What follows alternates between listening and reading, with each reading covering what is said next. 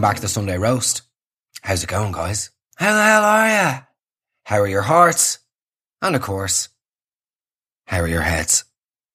Guys, what's going on? How are you doing? How are you feeling? How are you living?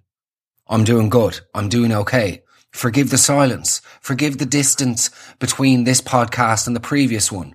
I have been keeping myself to myself, keeping my head down, not in a Valentine's way, but keeping my head down and just focusing on the live shows. Because the reality is, I'm a little bit afraid about the live shows. I'm a little bit nervous. I went as far as going to see a therapist, a hypnotherapist. Um, let's say, talks about mental health. Uh, hypno. It was definitely a hypno. Went to a hypnotherapist in London just to try and cure my ridiculous fear of the stage and performing in front of all of you for the live shows, which sold out in eight minutes. But, um, you know, that's irrelevant. just the eight minutes.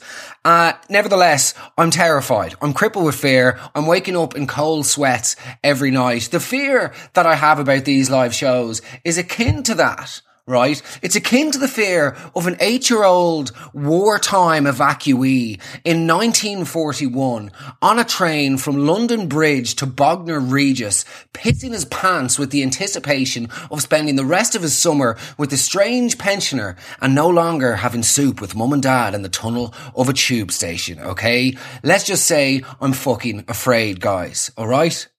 But we will get through it. Just the eight minutes. We will get through it. I'm excited. I have you on my side. That's what the uh, therapist, hypnotherapist told me to say. The hypnotherapist, come on, mental health. The hypnotherapist told me to say that you're all on my side. You're coming to the shows to enjoy it.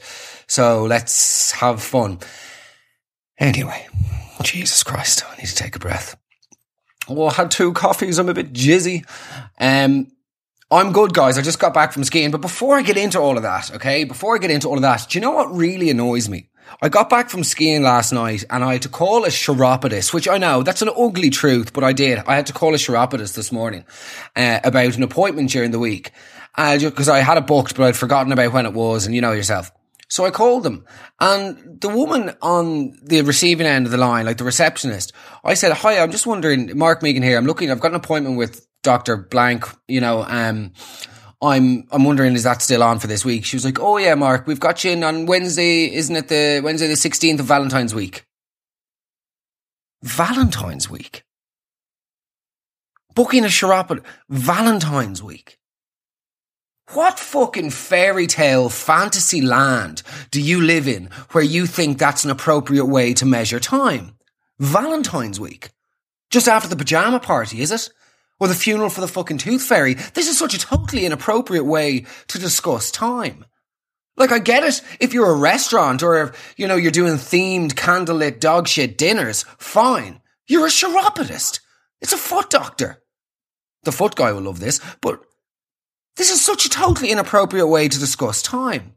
Hi, Mark. Uh, Sonia here from the Beacon Hospital. Listen, we have your test results. Yeah, yeah, no, I know you were nervous. Listen, I'm afraid it's not good news. Would you, yeah, no, would you come into us for a chat on Pancake Tuesday? This is just not professional at all. At all. Fair enough if you're factoring Christmas into the mix, but any less than that, and you're taking the fucking piss. Hiya, um, is that the special? Yeah. Hi, Mark here. Listen, I'm just calling on behalf of my granny. Um, because she's due in for that scan. Yeah, the, the brain scan, just because she's been a bit forgetful. Uh, yeah, yeah. And I just want to see how long's left before I get the old, you know, the, the shekels, you know? Hello? Yeah, um, yeah, when is that? Oh, hi, Mark. Yeah, look, we've got her in on uh, Wednesday the 19th.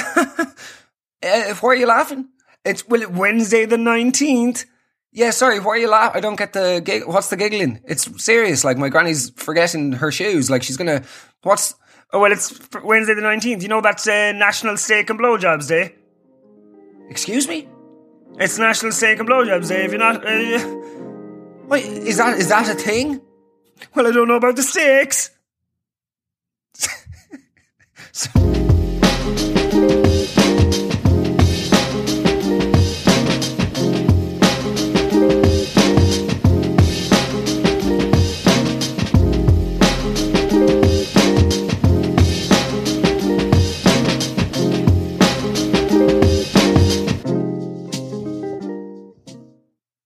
So I'm back from a ski holiday. As some of you may have seen on Instagram at Megan Mark, please follow me. I was away skiing last week in Switzerland. Now, I don't know who needs to hear this, but Switzerland is extraordinarily expensive. And I made such an astonishing faux pas slash own goal slash moronic move by booking a trip to Switzerland. I did this as a sort of reward for myself, okay? Because I'm one of these people that if they make a sacrifice in life, I need to instantly counteract that sacrifice with a reward for myself, which in theory defeats the purpose of the sacrifice entirely. Because it's not a sacrifice if you're just getting something to compensate for whatever you're giving up or foregoing. Do you know what I mean? So basically, I wasn't going to be drinking for this trip, okay? So I somehow thought that because I wasn't drinking, I'd be able to afford an expensive ski trip while still being on the budget of a medieval serf. And that's just me personified. That is me personified. Like most people reward themselves if they don't go out on a weekend or if they don't drink or if they don't do something like that. Most people reward themselves with a nice coffee, you know? Or perhaps a new pair of trainers. Me, on the other hand, You've just bought a two bar, two bed apartment in Borris and Mark. This is absolute madness. This is ludicrous.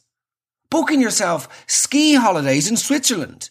You could not have chosen a more expensive place to go for a week. And that's why I'm here, coming back with the virtual begging bowl you know, rapping on the doors of the old Patreons, asking you to come back because fuck me, I am financially, emotionally, spiritually, and every other sense possible broke after that week. You can't do Switzerland on the cheap. It's not possible. Okay? So we get to Switzerland. Everything went well. Spent the first day going down the green slopes, like a dog with worms dragging its arse across the living room floor. Have you ever seen that? I mean, of all the like the bad things that happen to dogs, I think getting worms is the worst. Watching them sort of slide their arse across the living room floor, the degradation of that. Anyway, we get to Switzerland and we're looking at the menus and places. It looks really expensive, okay? But then we find that there's like a local Italian restaurant in the village. Bear in mind, the place is spectacularly beautiful, but it just looks obscenely expensive. So we arrive up, we're like, we'll go to the Italian, you know, that's going to be nice and cheap. It's always cheap and cheerful. I mean, it's not really fair to the Italians. What do the Italians ever do to deserve the indecency of everybody just assuming their food is cheap? Okay, well, obviously carbonara rose from the peasantry. We know that that's true because apparently eggs and bacon were deemed to be the items in the fridge of even the poorest of households back in the day. Whereas, like, realistically, if they have fridges, and this is back in the 15th century, they can't be that poor. Maybe if you spent less money on the luminous smeg, Gianfranco, you wouldn't be sending your wife out to work the fields every day. But do you know what I mean? You generally sort of think pizza, pasta, you can't really veer too far into the financially absurd when it comes to those sort of things. At the end of the day, it's only a bit of bread and cheese.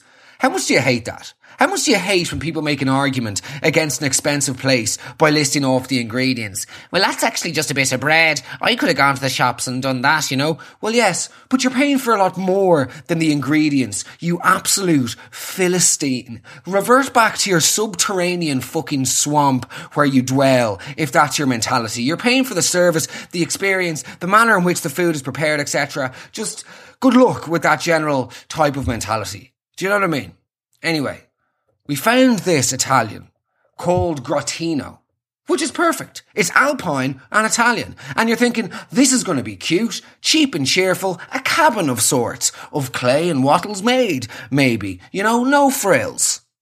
No frills is since when did no frills become the universal term for a shithole? Do you know what I mean? When someone says no frills, you know that they've had a shit time, but their ego won't allow them say that to you because that means they've chosen a place badly. So they have to say no frills. That's the sort of compromise. That's the mental middle ground one can arrive at in order to say we stayed in a shithole. Do you know what I mean? You see it all the time if you're a loser like me who manages to get six to seven hours of daytime TV in Monday through Friday and occasionally on the weekends. But you know, like shows like Four in a Bed that they have on Channel 4. And you see this like English couple and yeah, we, we stayed in a B&B down in Cornwall on our holidays. It was nice. Um, it was no frills really.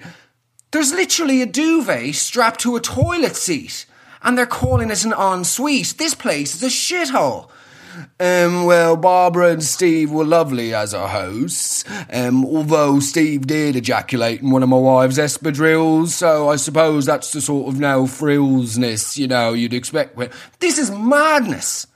This is madness. What's your name? Gregory. This is insane, Gregory. Greg, Greg, Gregory.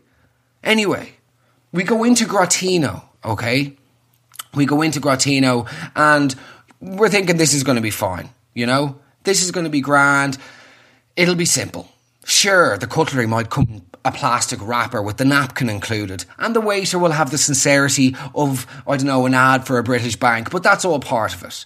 And yes, there's a good chance he's going to come over to the table with one of those cartoonishly large pepper mills that people seem to get way too excited about, by the way. Can we address that? What? Surely, this is 1997 where people like ate out in restaurants once or twice a year. It's 2022. We've all seen a large pepper mill at this point. And uh, why do people get so? Oh, oh, oh, oh, look, look, look, look at this! He's coming over. He's got me, me. You're having. You don't need it. You've ordered water. Like, oh, do it to me, please, please. And everyone's making big swinging innuendo jokes while you, pepper. You're joking about fucking pepper. Oh, we should get one of these for home. Could you imagine that? Could you imagine having a big. Oh, fucking hell, the boredom shoot me in the face right now. Anyway.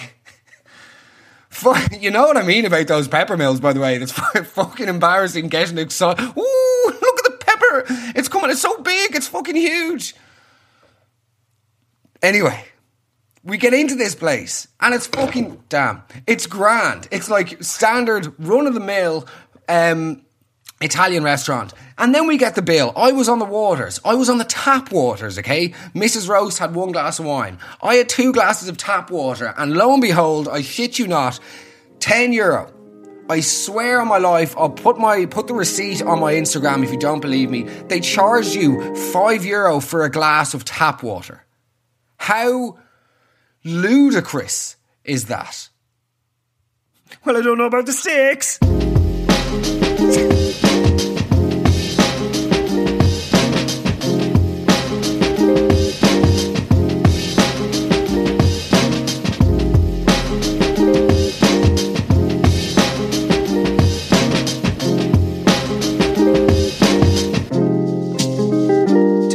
Insult to injury on this experience, okay? Wherein neither myself nor Mrs. Roast had a single Swiss about how expensive this is going to be. What a brilliant bit of wordplay. Nevertheless, we're in this Italian restaurant, and to add insult to injury, do you know something happened that I was a bit tentative about even I was saying it to her on the train on the way down. I was like, oh, should I talk about the girl that we encountered there? And she was like, oh, it's a bit disgusting and stuff. So I, I didn't know whether or not to talk about this, but I'm going to, right? There was a girl with her parents on the table beside us in the Italian restaurant who was just sort of staring at us like non-stop for the whole time we were eating. It was very weird and uncomfortable. I mean, we stood out. It was, it's not a very touristy place that we went to in Switzerland. So fair enough. The two of us walking in and matching moon boots, me with my verbosity and her you know, the two of us walked in, the two of us walked in and yeah, fair enough. Some people would have been looking at us, but this girl beside us at the table just wouldn't stop staring. And then, right, whilst we were eating, she proceeded to pick her nose like there was no tomorrow and then eat it. This girl was 25 to 26 years of age. Is that not the most disgusting thing you've ever heard? We were the two of us were repulsed. Like she was, and like proper excavation as well. Like she had like a little trough strapped to her index finger and the torch, a little mini torch that was like a wedding ring, you know, or like those vibrators you can get in the toilets of like ch- weirdly discos and rugby clubs. But you know, those ones that you, anyway, she was fully picking your nose while staring into the eyes of a stranger should be added to the list of prosecutable sexual offences. It's beyond warped. It's a violation. It's grotesque. It evokes so much disgust, rage, and confusion that it's reminiscent of the prolonged kiss with your cousin when they did the 21 kisses thing at his 31st. Do you know? Have we ever discussed that actually, by the way? The whole 21 kisses thing. That was absolutely bananas how that was a thing. For those of you unfamiliar, there was a tradition in Irish culture, well, certainly when I was growing up, that on someone's 21st birthday, they would sit you down in a chair and then there'd be a queue of people who would just come up and kiss you.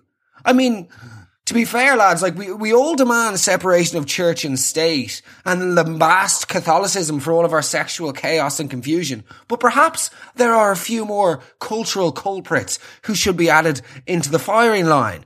Getting strapped to a chair on your 21st birthday whilst people queue up to kiss you. This is insane. Also, just sit down, uh, just sit down there now. Then, um, We'll all line up and kiss you, you know. There'll be a few jokey ones, a few cheeky ones, and then a big long one. Oh, a big long one with the person everyone either knows you fancy, uh, assumes you fancy, or maybe wants you to fancy. Or if all else fails, there's me, I suppose. You know, your Uncle Francie. Sit down there on that chair now. Make yourself comfortable. Now, sit down there now, like a good fella. Yeah, just sit down there now. And I, I might just ask, you know, to uh, ever so gently, ever so lightly, to make a wish. You know, it's Wednesday. It's Wednesday the 16th now, next week now. And the butcher's all sold out, if you know what I mean. I actually don't know what that is. Nevertheless, 10 euro for two glasses of tap water. It's absolutely ridiculous. Like you're, we were just getting skinned alive. And that was the first night I was almost broke like. So I booked us in for a horse and carriage ride in the morning, okay? So you can only imagine my horror to discover that it was 350 snids for an hour long journey. Imagine spending 350 snids to be chauffeured around the Swiss Alps by a horse-drawn uh, carriage with hot chocolates. So expensive. I'd sooner strap a saddle to Mrs. Roast and trek upwards on a black slope. I won't even tell you, by the way, the prices of the hot air balloon ride. It was Rip Off Ireland gone mad. So anyway, I booked us in for the Golden Alpine Sauna experience.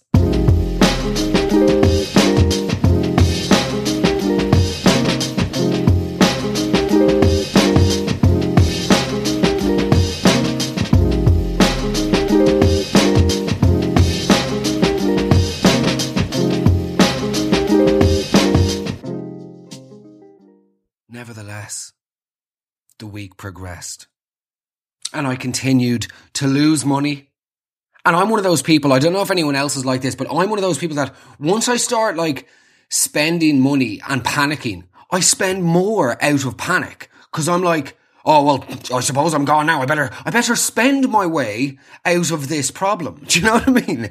It's completely and utterly insane and it's never worked for me. But so i don't know why this time it'll work out. It's like oh well i suppose you may as well go down with a fight. No you're just making yourself more and more broke but we, we managed to stay above water for the rest of the week, you know? Um, we didn't sort of have to make friends with any other couples on the holiday because that's always something that's on my mind when I go away, um, with Mrs. Roast. Like, I, I don't want other couples to get to know me. I don't want to get to know them. I don't want to have to, like, I don't want to pass each other in the lobby and do knowing smiles. I don't want this. I don't want to go for dinner with you, you know? I don't want to go for dinner with you. And this isn't a direct go at Eric and Tina from Amsterdam, who both work for LinkedIn and met on Tinder, even though they never actually use the apps. it's a couple's holiday. Okay. I'm not here to meet you guys. I'm here to quietly argue with Mrs. Roast about my apparent inability to get a good Instagram picture of food and complain about the price of tap water. I'm not here to make friends.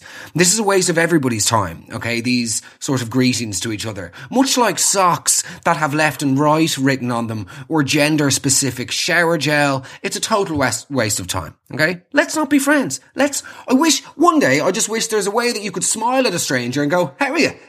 We're never going to know each other. Isn't that fucking wonderful? Isn't it delicious and exquisite the fact that we will never have to get to know each other? We will remain strangers. We are strangers. Goodbye, stranger. Nevertheless, as a way of sort of countering the expensiveness of the place, we were trying, we were scratching our heads and then eventually we found it. There was a kink in the chain of the hotel chain in which we were staying. They had a buffet breakfast and a standard continental affair. You know the types. Salamis, meats, cheeses, croissants, hot. I'm not just going to list all breakfast stuff. You know what I'm talking about. but they had a hot chocolate stand and Swiss hot chocolate is incredible. So over the course of the week, we've been building a steady supply of hot chocolate sachets. Okay. A sort of nest egg to keep us going when we got back to Dublin. We didn't steal tea bags or shower gel. We're not complete degenerates, but here comes the problem. So I've got about 54 sachets. That's, if you do the maths, if you're averaging on like one hot chocolate every fortnight, which is like a, reasonable and adequate amount of hot chocolate for like a human being in the Western world to be consuming who don't have a perpetual winter climate. 54 hot chocolate sachets, that's like one every two weeks for a couple of years. So I was like, that's grand, we're sorted now, that'll see us through a couple of winters. But when we were checking out, okay, oh, sorry, also we had to complain when we were checking out because Oh, I don't know. No, I can't. But long story short, we had to complain we were checking out the, about a few things. The service was terrible. And at one point, I went down to the bar to get a hot chocolate. Um, but I went down to the bar and there was two members of staff in the bar in like an embrace. Like they were kissing. They were sort of like had their cheeks, they were embracing. Okay.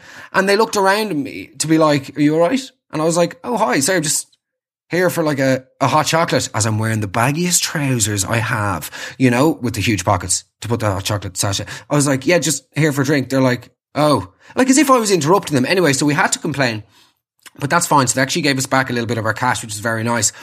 But when we were checking out, he offered to help me out to the car with my suitcase. But I could see there was like a glint in his eye and his lip curled upwards as if to suggest he knew something.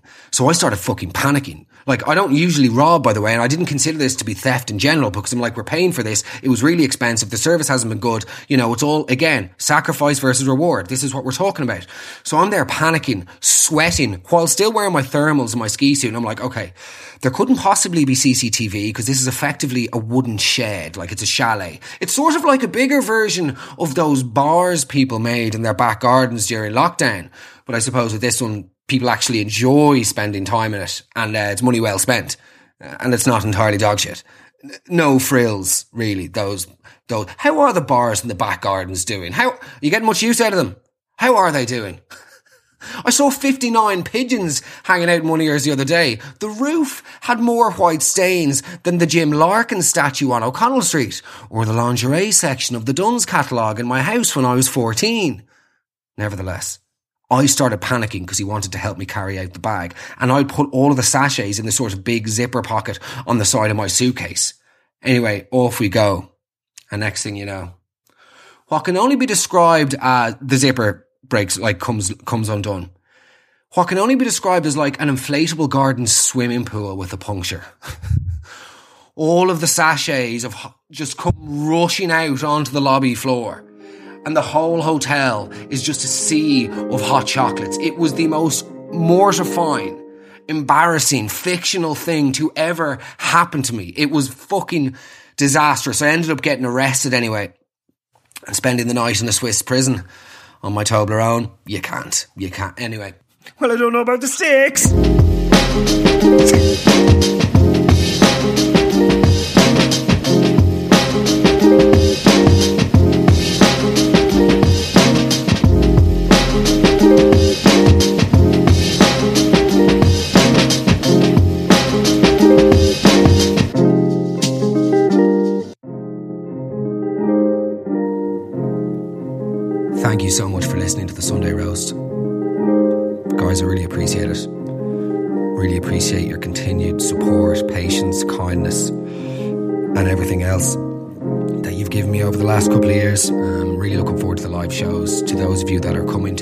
You that do not have tickets, I want you to listen to this podcast right now and send me a message on Instagram with the exact time, the time it says on the podcast now.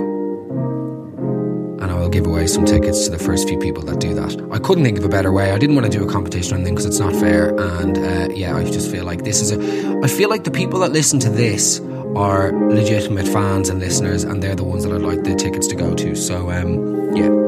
As I was recording that, I knew that I was forgetting something of utmost importance to say. Guys, I just want to take this second uh, slash minute to talk about the Westport Coast Hotel down in Westport, County Mayo. They are incredible. They brought me down about three weeks ago now, or about a month ago, so I could finish writing the live shows forward slash start writing the live shows. Um, they set me up in an amazing apartment which has like two rooms in it, would comfortably sleep, sleep six. Please check them out. Westport Coast Hotel. Um, it's the perfect place to stay if you're going to Mayo. I mean, if you're interested in exploring the terrain of the Serengeti or cooling your arse off and losing your money up in Iceland, I would not recommend the Westport Coast Hotel. Of course not, it'd be a ludicrous place to choose, ill equipped to deal with the Icelandic temperatures or the Serengeti. But for an Irish trip, I could not in an Irish trip in Mayo in Westport. Now, for an Irish holiday, uh, I cannot recommend the Westport Coast Hotel and Asgard Apartments enough. Música